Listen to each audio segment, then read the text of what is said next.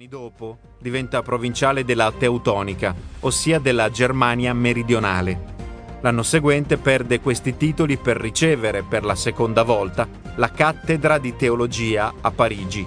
Si tratta di un fatto eccezionale che ha come unico precedente Tommaso d'Aquino. A questo periodo risale il trattato teologico in lingua latina Questiones Parisienses. Resta a Parigi fino al 1313, per poi spostarsi a Strasburgo come vicario generale del maestro dell'ordine. Qui rimane per dieci anni, curando in particolare l'istruzione nei monasteri femminili. In questo periodo si fa sentire maggiormente la forza e l'influenza della predicazione di Eckhart, di cui si trovano tracce nelle vite monacali, redatte e diffuse in lingua tedesca nei maggiori conventi dell'odierna Germania. Nel 1324 Eckhart assume la cattedra di teologia dello studio dei Dominicani di Colonia. Qui trascorre due anni, prima di essere accusato di eresia nel 1326. Nella primavera del 1326, il principe vescovo di Colonia, Enrico II di Wirnemburg, inizia un processo per eresia contro Eckhart, sulla base di alcune denunce da parte di due confratelli, Ermanno de Summo e Guglielmo di Nidecken. In particolare vengono contestate due liste di frasi.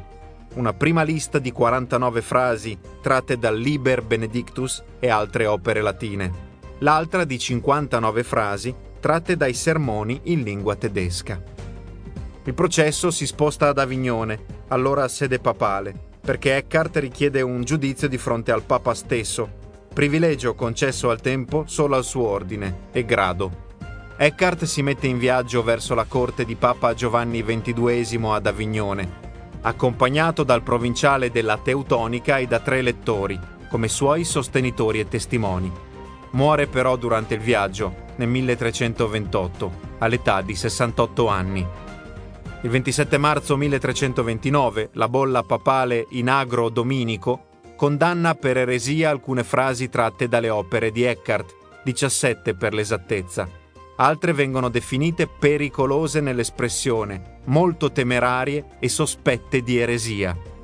La condanna delle opere di Meister Eckhart per eresia ne impedisce la diffusione e fino al 1700 se ne perdono quasi totalmente le tracce.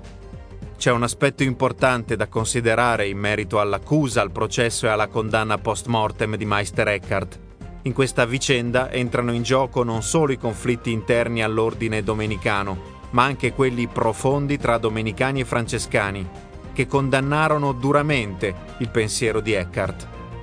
Infatti, oltre che su dottrine teologiche come quella della povertà evangelica, i due ordini erano in contrasto anche su questioni più terrene, come la lotta per il potere tra impero e papato, che proprio in quegli anni si esprimeva con il papato di Avignone e l'avidità dei papi avignonesi che Dante, coetaneo di Meister Eckhart, ha raccontato e condannato nella Divina Commedia. La vicenda di Meister Eckhart è dunque espressione di quel tempo e contemporaneamente Meister Eckhart con la propria opera il tempo lo trascende e si fa portavoce di istanze care a filosofie, pensatori e correnti appartenenti a tempi e luoghi diversi, dal buddismo zen a Eric Fromm, dall'induismo a Martin Heidegger, da Eraclito a Sant'Agostino. Nella sua dottrina, Meister Eckhart indaga l'anima dell'uomo. Meister Eckhart invita l'uomo a praticare il distacco da se stesso e da tutte le cose. Con il distacco, l'anima coglie la finitezza dell'io.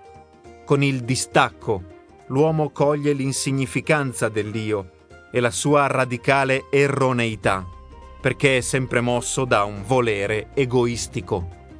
Distaccandosi, uscendo da se stesso, scaricando ogni zavorra dell'ego, andando in fondo all'anima, l'uomo giunge fino a Dio, alla purezza di Dio che è Logos, parola inesprimibile. Il messaggio di Meister Eckhart è chiaro.